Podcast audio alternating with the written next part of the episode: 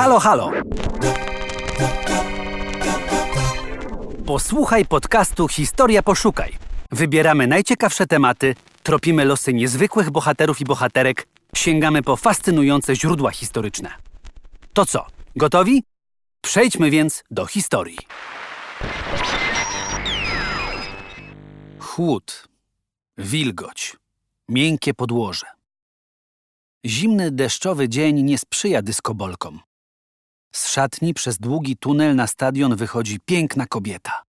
Słychać okrzyki tłumu. Halina! Halina! Czy uda się Halinie Konopackiej zdobyć pierwszy złoty medal olimpijski dla Polski? Letnie Igrzyska Olimpijskie w 1928 roku w Amsterdamie były wyjątkowe. Po raz pierwszy dopuszczono kobiety do udziału w konkurencjach lekkoatletycznych.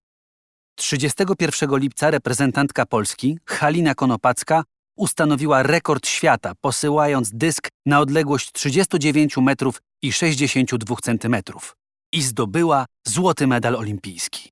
Przegląd sportowy tak relacjonował przebieg drugiej kolejki rzutów. Wchodzi w koło Konopacka. Skupia się cała. Chce rekordu. Rozmach, szybki nadzwyczaj obrót, mały czeczotkowy dysk leci bardzo płasko, ale dzięki doskonałemu ułożeniu w powietrzu sunie daleko. Krótka chwila oczekiwania i pada hen z dala od chorągiewek, koło ostatniej linii 40 metrów. Taki rzut musi zrobić efekt. Polską ekipę ogarnęła euforia. Na maszt wciągnięto biało-czerwoną flagę, a podczas grania Mazurka Dąbrowskiego z oczu zapewne nie tylko Konopackiej popłynęły łzy.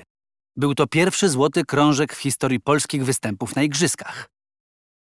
Halina Konopacka urodziła się 26 lutego 1900 roku w Rawie Mazowieckiej. Kilka lat później przeprowadziła się z rodziną do Warszawy. W domu Konopackich dbano o wszechstronny rozwój dzieci. Przykładano wagę zarówno do wykształcenia, jak i do wyrabiania tężyzny fizycznej. Halina wspominała. Grałyśmy w jakąś grę, w której należało rzucić piłką jak najcelniej. I ja wygrałam. Otrzymałam w nagrodę dużą kolorową piłkę. Szłam potem, trzymając ją z całej mocy, aby nikt z chłopców nie wyrwał mi tego, co wygrałam po raz pierwszy w życiu. W wieku szkolnym odznaczała się wybitną sprawnością fizyczną, ale jak sama przyznawała, wzrastała w cieniu brata Tadeusza. Był on piłkarzem i zawodnikiem warszawskiej Polonii. Nie myślała o wyczynowym uprawianiu sportu. Co więcej, posiadała spore zdolności literackie i plastyczne. Jednak zachęcona przez koleżanki, zaczęła trenować w akademickim związku sportowym. Szybko przyszły pierwsze sukcesy.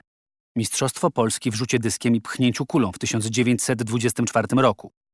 Konopacka była bardzo wszechstronną sportsmenką. Uprawiała rzut oszczepem, wskok wzwyż i skok w dal.